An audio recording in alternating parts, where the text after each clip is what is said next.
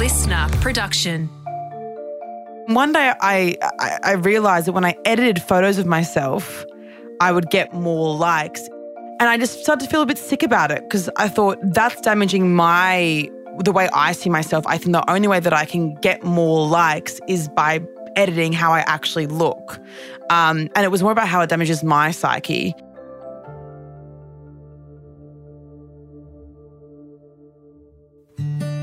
Hi, I'm Jess Rowe, and this is the Jess Rowe Big Talk Show, a podcast that skips the small talk and goes big and deep. From love to loss and everything in between, I want to show you a different side of people who seem to have it all together in these raw and honest conversations about the things that matter. I don't know about you, but in this time of social isolation, I really crave connected conversations. So I'm going to dig deep to give you a new window into the souls of the people we're curious to get to know and understand. There might be tears as well as laughter as we celebrate the real life flaws and vulnerabilities that make us human. Abbie Chatfield is an anti influencer influencer. She's built an empire off the back of reality television with her smart and self deprecating views on sex, politics, and body positivity. Like me, Abbie is very open about her mental health. And in this episode, we do discuss some heavy stuff. So please reach out if you do need some help. I'm in my 50s, and I've got to say, Abbie scares me a little, but in a good way. Life for me is about responsibility and looking after everyone else. And somewhere along the way, I forgot about me. So I wanted to talk to Abbie about how I can remember that younger, wilder woman and embrace that part of myself again. Abbie Chatfield, you come into the studio, you've got your hair, you've got your big blue eyes, your beautiful smile. You have such a lovely energy, a beautiful way about you. Thank you. Thank you. It's so it's lovely to meet you. Thanks for having me. It's it's so amazing. I can say something about same thing about you. You're gorgeous, you're happy, you're joyous. I love it. Oh, well, you're someone who, in a way, you scare me a little bit. Oh, I But- heard that but in a- but in a good way. And I'll preface that by saying, I'm 51. Mm-hmm. I'm going through menopause. I get very hot and sweaty at night, Yes. but in not the good way that you talk about. and what I love about you is that you are so open about sex, about pleasure, Mm-hmm. and what what you need and what's right. How can you be like that? I think I've always sort of been like this. So if we're going to go right back to like my childhood, if you like, a lot of people seem to think my mum must have been some, because I have a single mother. So people seem to think my mum have been some like, you know, deviant. But it, it, my mum was just very much, she did never shamed sex. I wasn't in like a religious family or anything, but she also never really spoke about it unless asked. So there was this environment where I knew if I asked mum a question, she would answer, like, oh, darling, it's just, you know, but it was never like pushed upon us. So I think that's why I've always been very open to it. I then went to an all girls school where, I mean, you know, you talk about anything and everything with the girls at lunch under the fig tree. So that kind of also helped. Despite the fact it was a Catholic girls' school, I had a very close knit friendship group of women. And I never really had any uh, male friends in my life to kind of shame me or slut shame me. You know what I mean? So I think that open experience with all my female friends and my my entire family are basically women, except for a few of them. But uh, you know, my extended family, having a single mum and like aunties and all mum's female friends growing up, it never was really shamed. Like when Dipper said on I'm a Celebrity, uh, for, for context, on I'm a Celebrity, Get Me Out of Here, I was wearing bikinis and Dipper said, you shouldn't go out looking like that as a joke, like a quote unquote dad joke. And he was saying, you know how your dad says that? I was like, I've never heard that because I've had females raising me my entire life. You're not going out like that.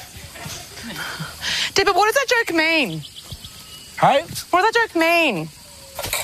You know, when a father sees his daughter, you know, grow up and, and going out to see her boyfriend or whatever and, and walks out with, you know, a mini skirt and that sort of stuff. Well, you know, we're, we're protective. you Of know? what? Of, of, being, of, of you girls being hurt, of you young ladies being hurt. But why is it determined what we wear? you are not going out like that. But why is it determined by what we wear? Well, it's, it's like you're, you're um, seeking attention and asking for, you know, asking for what? Oh, asking for, oh, asking, don't get into this little conversation. No, asking for what? No, no, I'm, no.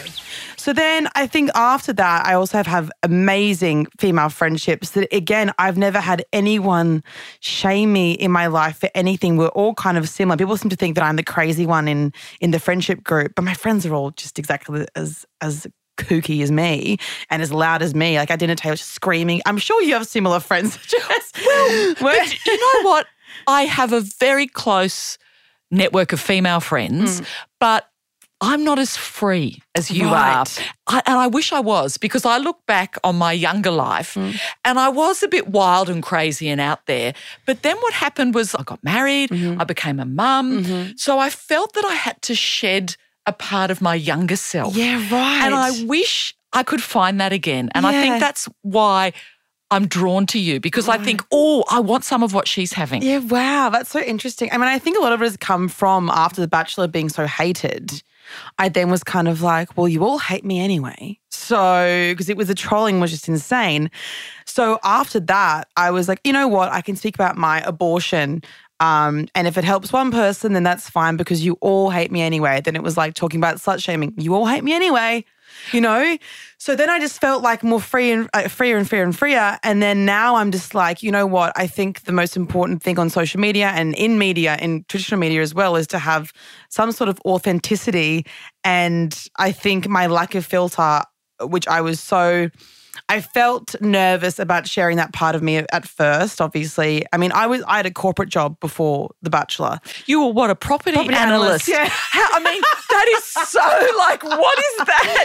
It makes no sense. So uh, it's so bizarre. So what then you're a property analyst. I can imagine you with your clipboard and doing, I don't yeah. know, figure statistics. Yeah. What then made you go, okay, I'm going to do The Bachelor? It's a bit of a long story, but I'd gone to Scotland in June 2018 to surprise my friend. She'd gotten engaged, and her brother got me from the airport. We liked each other, spent a couple weeks in Scotland with him. And then he was like, I'm moving to Australia. He came to Australia, didn't work out, nothing even happened. We were just like, that was a holiday romance, wasn't it? But he's wonderful and I'm still very good friends with his sister. Um, but my housemate was just like, oh, we should apply for The Bachelor as a joke. So it wasn't even like thought through. So we applied and the next day were auditions. So I must been one of the last to put my application in because it was January. Usually you apply in September, apparently. I was just like, this will be funny. Ha ha ha ha ha ha. And then I got on. So it wasn't even thought through. Like people say, you know, you had this, I had this grand plan. I was like sitting there for years. It's like, do you think I'd be in property if I wanted to be in media? You know what I mean? Like that's not really the most direct, direct route for me. So yeah, it was kind of accidental, but it all just snowballed. You know, from from applying to being in the mansion, I think it was six weeks. Goodness. Mm. But do you think that was because, I mean, I think unfairly you were cast as sort of the villain mm, in that mm-hmm, series. Mm-hmm. And so with your audition or interview, do you think they probably saw you and thought, yes, we're going to put a tag on Abbie as she's going to be the villain. She's going to be the one who, because you, yeah, your openness and your sense of being comfortable in your skin would have come across in that interview. Yeah, I do wonder this. Actually, I'm still friends with someone who cast me. I should ask him. Um, you mean you haven't asked him yet? No, because oh. I, I, just love them. You know, I, the producers on the show. I actually people think, oh, you must hate the producers, and I'm like, no, they're just really good at their jobs. Like one of them, I used to always be like, God, she's good at her fucking job. Like I'm so, I'm like, she's so good, but it makes me angry. But I, I don't know. I, I think in my audition, I cried a lot. I, I'm a huge crier. I cried almost every day in the mansion. So I don't know if they just saw like a strong personality and then they were like, and that means villain. But I spoke about uh like my childhood and cried out my childhood. So I'm not sure. Maybe I don't know. I also went to an all girls school, like I was saying, and I, I thought I'd go into the mansion and have all these, you know, really easily have friends. But my only friends in there really were the crew and then Jess Brody. So you see, I don't swear, and oh, I'm right. so oh, sorry. I should no, no, no, no. Please, please. It doesn't bother me. My daughters swear. That's okay. the thing. I'm surrounded by swearers, but there's a part of me that is a bit uptight, and I mm. wish I wasn't. Mm. And so when I see you on The Bachelor, I, again, I think why would you do that? Why would you put yourself in that position? You've got no problems. You'd have no problems finding fabulous fellas. Yeah. Why put yourself in that situation? Yeah. I honestly just thought it was funny. I honestly, it wasn't that deep. You know, everyone thinks, but I think I just thought okay, I've you know I've had a few failed relationships. I was 23 though, which is so funny because I was like, That's I'm getting so on. young. What are you talking about? But you're still a baby. What are you now? 26. So I was still, you know, I was so young on the show. You are still so young. Mm. But with that, I mean, as a 23 year old going into the show, and then, as you mentioned earlier, you got the most horrific level of trolling Mm. and hate your way. How on earth do you navigate that or manage that? Oh, honestly, I didn't very well at first. Uh, what I did logistically during the show was one of my best friends, um, Seisha, love you, Seish. She was in social media, uh, like marketing, so she knew how to like handle my Instagram. Like I didn't even know that you know the restrict function or like restricting comments. I didn't even know how it worked. So I would give her my Instagram login on like Wednesday through Friday, and then she'd be like, all clear. And then I was allowed to go onto my Instagram and use it uh, personally. And then by about, you know, Wednesday afternoon, I'd get out and she'd get back in. So I had a good friend of mine, like a little social media manager that now they have someone from 10 doing it, which is great. But yeah, so I had her. But then during the show, I really didn't. I was really close. I had really extreme suicidal ideation, unfortunately, at, at the end of the season, the weekend before finale aired. Uh, because when you're in it, you don't think it's ever going to end. You're like, I'm just going to get this. Um, to be fair, it hasn't really ended, but I've gotten, I've gotten better at dealing No, with but it. you've you've owned it now, and I think you're empowered about it. Whereas Yeah. during that time, you're removed from your family, your Mm-hmm. friends, the people who get you, who know you. Mm-hmm. And so, tell me a little bit more then about that suicidal ideation, Yeah. because I mean that's just a terrible place to be. Yeah, it was awful. I mean, I've struggled with depression, anxiety since I was probably like, I want to say 18, 19. So not super young, but still like that kind of era of my life. And I had had some really, really bad times in 2017.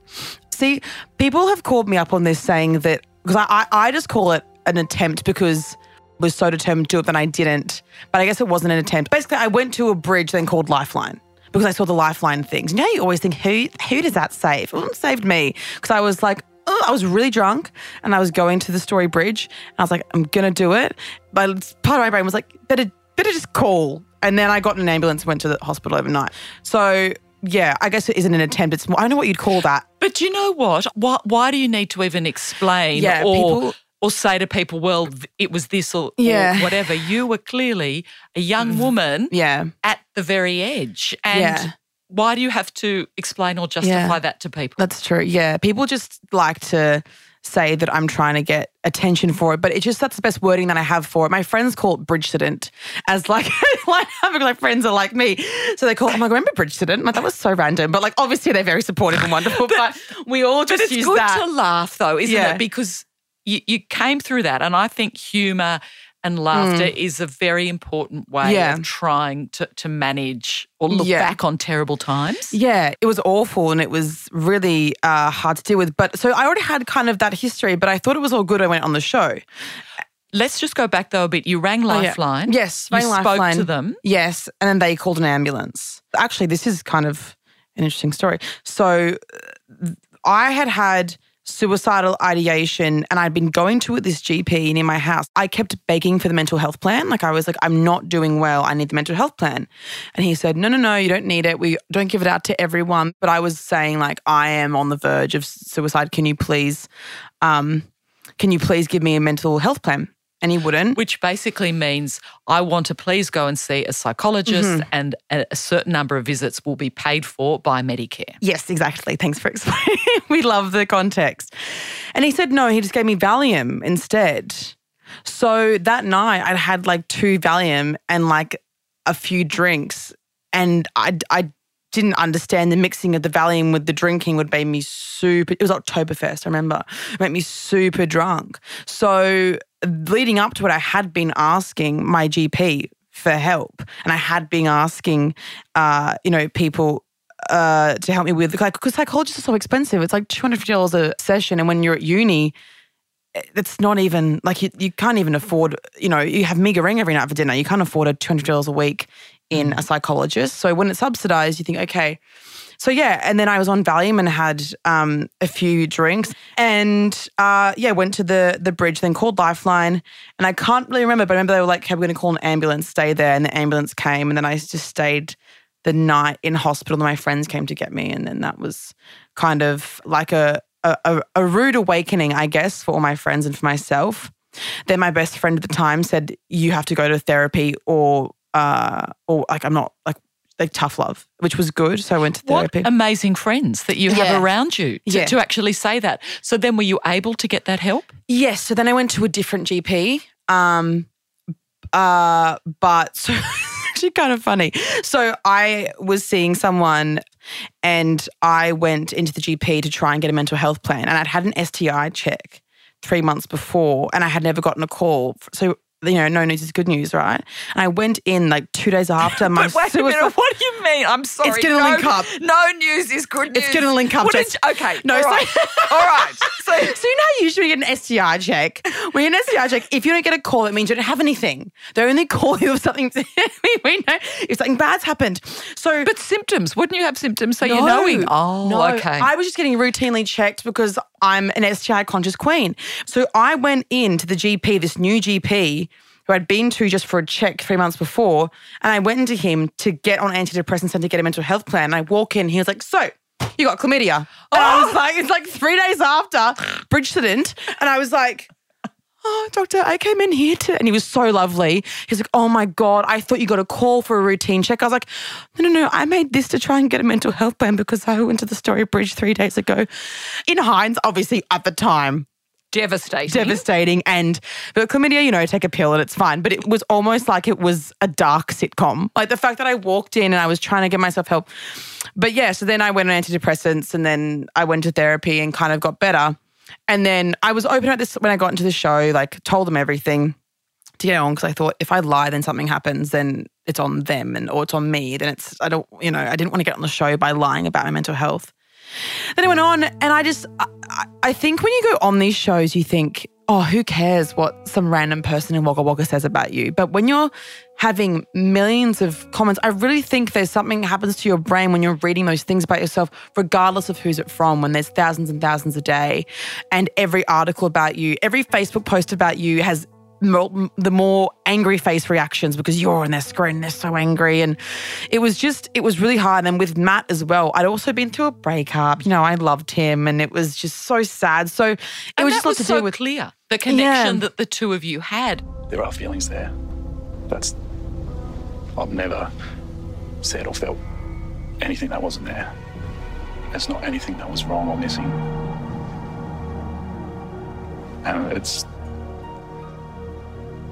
Just that my heart belongs with someone else.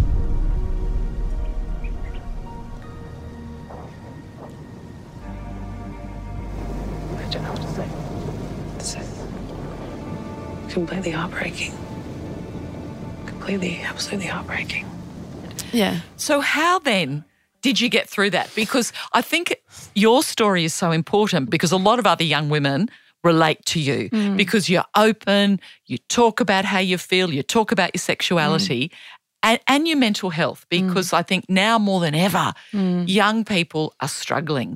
It was really difficult. I mean, I, I, I called the show therapist quite regularly, and then I got a new therapist, uh, which was good. Um, I think a lot of people want me to have answer this question Uh, with like, I just had a positive outlook. And I'm like, going to therapy and got an antidepressant. like, it wasn't. I don't have some answer to it. You know, unfortunately, the way to deal with this stuff is to go to therapy or you know practice mindfulness or find a way. It doesn't always look like antidepressants for people, but for me, it did. And you got to put the work in, don't you? Yeah. Because I think it's so good that you're open to about antidepressants. Mm. I take them. I went mm-hmm. back that my mental health, my anxiety was creeping back again. Yeah. But for me, that's just one part of my toolkit mm-hmm. For my mental health. Yeah. For you, what else do you do to keep in that sort of positive mindset? Because we can't be positive all the time. No, we can't. No, we definitely can't. I think, yeah, it is kind of like a wheelhouse. It's going to therapy once we and going to therapy when you think things are good. That's the biggest thing I think a lot of people that go to therapy and on antidepressants say is when you think you're okay and you're like, I have nothing to talk about, that's when you do the actual work underneath. So that's the biggest thing for me, as well as during lockdown, I just went for so many walks, just walking so much, which was nice. And I would try to, you know, listen to like mindfulness podcasts and I would try to like be more aware, but that can only go so far, right? Lockdown was like as you were saying, it's very difficult. So I think after all these difficult times, I think as well being easy on myself and not thinking, why am I happy? You need to be happier. Things going well for you. This is happening, this is happening. Just been like, yeah, you can have a bad day. We don't do any work. Don't do even like any work on yourself. Just like your task for today is doing a yoga session because your back hurts, you know, or like your task for today is watch three episodes of Real Housewives. Like, I think it's just being easier on yourself, which is so hard to say, but it's honestly a mixture of therapy plus not even, and when I say exercise, I don't mean like HIIT, like F45 I'm like just going for a walk around the block, be like 10 minutes, have a breather, get out of your apartment, living alone in lockdown. That saved my life. Um, but yeah, and even just like talking to friends about it, I think we're all really scared to talk to our like I'm fine. But wait a minute. You're not scared, are you? Oh, a little bit. I think it's easier for me to post on my Instagram stories anonymously than it is to call my close friends and talk to them about it. But wait a minute. You don't post anonymously because we see your beautiful face. Right. We see what you're saying. We see your captions. Mm. There's your image. Mm. So it's I, not anonymous. It's not anonymous, but I guess the people who are watching it to me are anonymous. So I'll just see down the bottom, you know, 111,000 viewers. And I was like, okay, cool. Like, you know what I mean? Whereas if my friends are talking to me, like one of my friends, like, oh, your story the other day. And I was like, you watch my stories? And she's like, yes, my best friends. I was like, wait, you watch my content? She's like, yeah. To me, it's so separate because it's like, that's not entirely, but it's it's work and it's like my my friends that watch the Love Island show that I'm hosting. I'm like, oh, you watch that? And they're like, yes, I'm your good friend. And I'm like, I don't. It doesn't even register to me that people in my life watch my stuff. So, so does that then let you be freer? That you're able to sort of almost separate it, as you say. I think so. Yeah. Now that I'm talking about it, yeah, I think so. I still can talk to my friends much easier than most. I think.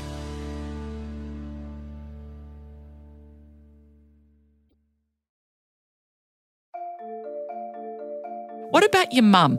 Because yeah. this is, I know I've mentioned you know, I'm a mum. Mm-hmm. It's because my daughters are just yeah. young teenagers and I try and be as open as possible. Mm-hmm. But even me, there's some things I don't want to say because I don't know what my mum's going to think. Yes. And I still worry about that. And I think, come on, you're a grown woman. Why am I worrying? Do you worry that you've been so open about your sexuality, mm. about the vibrators mm. which are selling out?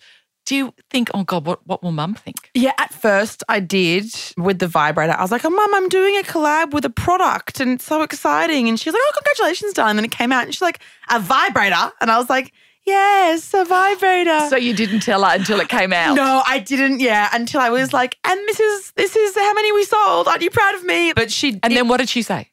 She was just like, "Oh, darling, you're so amazing. I'm so proud of you. You know, never thought you'd be selling vibrators, but I'm so proud of you. You know, she's like I was saying, she's not like this. Like, isn't that great? Yeah, though? I think that is so empowering. I think yeah. to have your mom going, "Yes, you go. You keep doing all this amazing stuff." Yeah, as opposed to either shaming you, yeah. not deliberately, but just sort of in a way that makes mm. you second guess. Oh, who am I? Again, she's not some like. I mean, not that she isn't sex positive, but she's not like some like down my down my throat like you know, uh, talk about sexuality like the mum from Sex Education. She's just like, oh, darling, I'm proud of you. That's a success, and I'm proud of you and what you're doing. But uh, the thing that I get worried about with mum, obviously, she loves me so much that she's every day on the Google, on the Daily Mail, seeing what's happening with me. And she gets, she kind of, she calls me, she goes, I don't believe the headline, but I'm just checking in to make sure you're okay. And uh, there was an article of me having a heated conversation on Bondi Beach on the phone.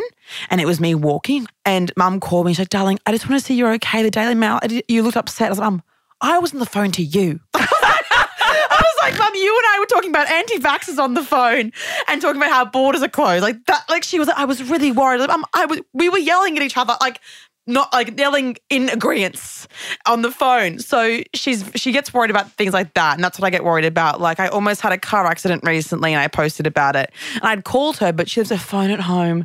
And Daily Mail made an article before she could call me back, and she's like, "Why didn't you tell me?" I was like, "Mum, you were at tea with your friends. Like I tried your, to. I tried, and you, know. had your phone off. Yeah, so it's more like she gets worried I'm not telling her things about my life, but Daily Mail knows. I'm like, Mum, I tell you everything. It's okay. But that's more now where I get worried about Mum. It's never like anything I do. I know she's gonna love me and be proud of me. You know, and if it, things go wrong, she'll always be there for me. So yeah, she's wonderful. I feel like I'm a proud mum looking at yeah. you because you know you you're everything that I think we want young women to be. Mm. That you are comfortable you. in your skin I mean, that's how you come across to me. Would you say that you are? Uh, I think I am now. I don't know. I think because my followers and the community that's on Instagram has as wanky as that sounds, but people are so nice to me when they meet me in person. I, people cry when they meet me, being like, "You've made me love my body or love myself," or, or "I came for the first time you." And, and, wait, how does that make you feel? Because I would, I'd be so embarrassed. yes, like, queen. I, I love it. People are so they're so nice. People are like so so so so so lovely when they meet me.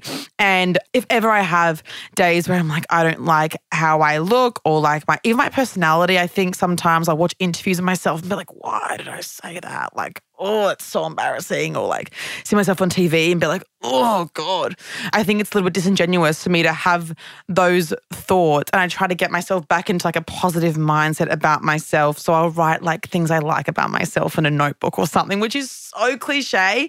But, but I just feel not. like it's disingenuous. I, I think that's a very practical way mm. to keep your head on track. And mm-hmm. I think that's a great thing to do. And then if you can encourage other young women to do that, yeah. fantastic. Yeah, it just feels a little bit, you're like, oh God, write a love letter to yourself. And you're like, but I think no, that but that's we need to me. do that. Yeah, we need, need to, to, do that. Yeah. And, and I think what another uh, part of what you've been posting that really, I suppose, resonated with me, but more on behalf of when I think about my daughters and other young women, is when there was some paps who took some pictures of you in a bikini. Yeah. And that orange bikini. Yeah. And you looked hot. you looked amazing. But it was framed as, oh, you yeah. know, you're not having a good sort of body day. But the way you hit back at that and yeah. said, no, I'm actually, this is how my body is. Yeah, that's how I look. Uh, I, I, try to never think that that's like a bad photo of me or a good photo of me. I mean, there are some hot photos of me. You know, you see photos of yourself and you're like, that's a goodie. Oh, because yeah. can I say, your boobs are amazing. Oh, thank you. From a very flat chested woman. I'm like, wow, look at Abbie's boobs. they're very moody. They'll be they, moody. They've got two cup size difference throughout the month. So on my period, it'll be like an E cup. And like now I think they're a D because I'm ovulating. That's why bikinis sometimes don't fit me because I buy them when I accidentally at the wrong time of the month. I need to buy them in between the ovulation and the periods. Very stressful.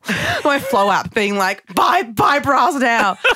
um, but yeah, no, the, I, I think that was something that I decided early on when I they, I started getting papped, and they they get the worst photos. And they upload. Well, they're the waiting. Worst, they're, they're waiting for them. They're waiting for the worst photos, and also even like photos with fans. I'm like, you know, they're like, "Oh, do you, are you okay with me uploading that?" And I'm like, "That's how I looked when we took the photo." Do I think it's the hottest photo of me in the world? No, I'll still reshare it because it was really nice meeting you, and also because that's just how I look. There's a spectrum of how we look. Sometimes we look great. Sometimes we look, you know, not the, our best, which is fine, but I think it's all photos of me. So that's how I try to reframe it of myself. I also don't try to take too many, like when I'm doing content, like too many photos, like try and get the perfect photo. I'm like, that's good enough. And not in a lazy way, being like, oh, whatever. In it's, a real way. And I think it's freed me so much from panicking about what I post. And I just, I'm able to, to, you know, take photos with friends and actually upload things. So I'm like, oh, we look really happy there, not because I look really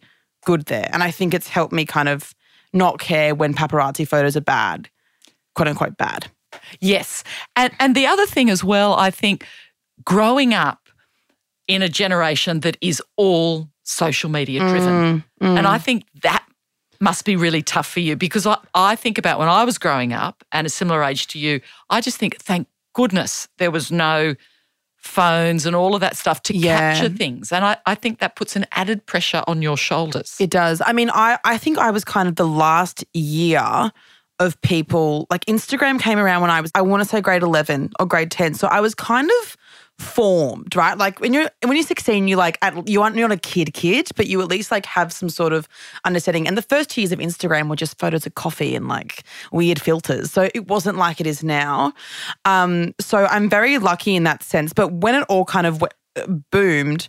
Everyone was editing their photos. Everyone was uploading, you know, had Facetune on their phones. And then one day I, I, I realized that when I edited photos of myself, I would get more likes and I just started to feel a bit sick about it because I thought that's damaging my the way I see myself. I think the only way that I can get more likes is by editing how I actually look. Um, and it was more about how it damages my psyche Uh, so that's why I don't edit photos anymore. I don't really, but it is concerning for. I do like a Valencia filter though. I like a filter. I'll do a filter to make colors pop. Absolutely, we love it. But like, a, you know, like a like oh, like the body. Oh no. Yeah, or like if I have, you know, like I mean, I've never had an issue with cellulite. Side note, everyone is like, "How do you accept your cellulite?" Because I have cellulite on the front of my legs. But we all the- have cellulite, we all don't have we? cellulite, but it's because mum, again, because mum was always so neutral about everything. She would call them bottom dimples and would say, Ah. "How cute are your bottom dimples?" From when we were little. So cellulite for me was never a thing. Stretch marks for me, I have them, but I was never subconscious about them because mum only commented positively on her own body and on our bodies. So I was very, very, very lucky in that sense, you know. This is something I struggle with, and some of my friends struggle with it too, with teenage daughters. The G-string bikini, Okay, so you, and I don't like saying you can't wear that. Yeah. and because I'm wanting to protect them from Mm-hmm. pervs, essentially. And I'm like, can't you have something that covers your bottom a bit more? And they're like, but it's fashion. How do I manage that? well, I go topless at Bondi, so I'm. Well, you see, but but that's the interesting thing because I I would go topless as a teenager. Oh, really? Yeah, yeah, yes. yeah, right, My mum would go topless, and so Okay. that's been kind of the struggle for me because I think to myself, well, wait a minute, I did go topless as a teenager. I didn't think that was remotely sexual, or I didn't think I was sexualizing myself at all. Yeah. I just did it because Yeah. Uh-huh. it was the fashion. But I have this issue Mm-hmm. with my daughter's elder daughter mm-hmm. showing her bottom to everyone. I think the biggest thing, if people are going to be perv, they're going to perv. If you're in a full, if you're in a full piece, if you're in a little micro bikini, if you're in a g string. And my mum just says the same thing. She's like, "Your bottom's out." And I'm like, "Yes, mum." Like ever since I was same age as well, she's like, "Your bloody bottom's out." And I'm like, "Yes, mum. I have a good bottom." And she's like, "Yes, you do, but you got a beautiful figure, but please." And I'm like, "Mum." I think as well, maybe talking to her, saying that. People, it's going to make her ashamed of her body and ashamed of her ass. Like you were topless when you were a Well, teenager, of right? course. And but that's what she'll come back to me at because I Yeah. always she'll go, Mum, you tell me that I should love my body and I've got a beautiful body. Yes. So this is what I'm doing. So she does, she throws Yeah. it all back Mm-hmm, at me. But it's that struggle within myself to try and um, make sense of it, protect her. Let her embrace herself and be positive. Yeah. And, and I suppose where it came to a head, and part of me was very proud of her. Mm. She went to a restaurant with a friend, then she was walking past a table outside, and there were these older men.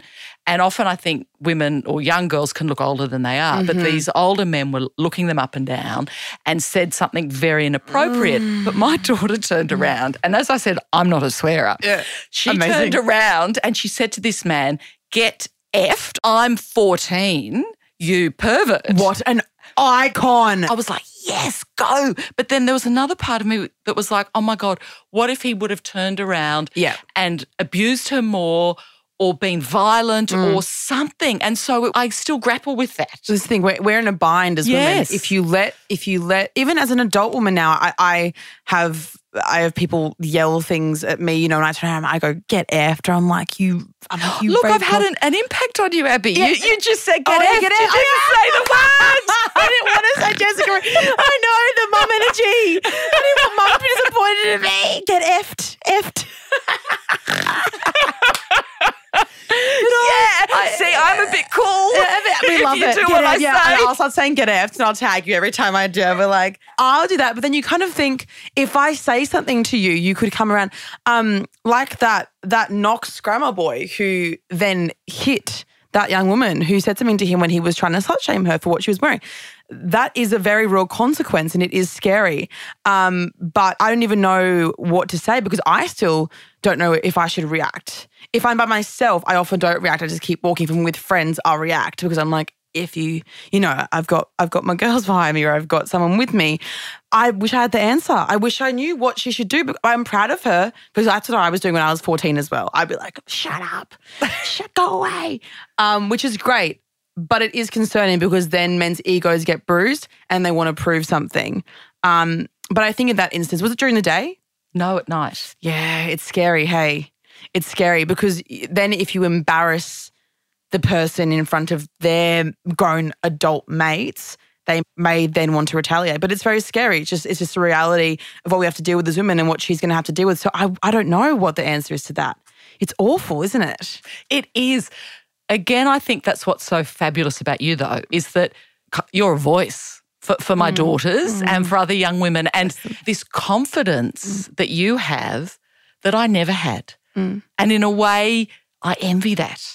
Thank you. I mean, I'm not that confident. I mean, I guess I am, but I just don't have a filter. me. What do I you just don't have a mean? filter.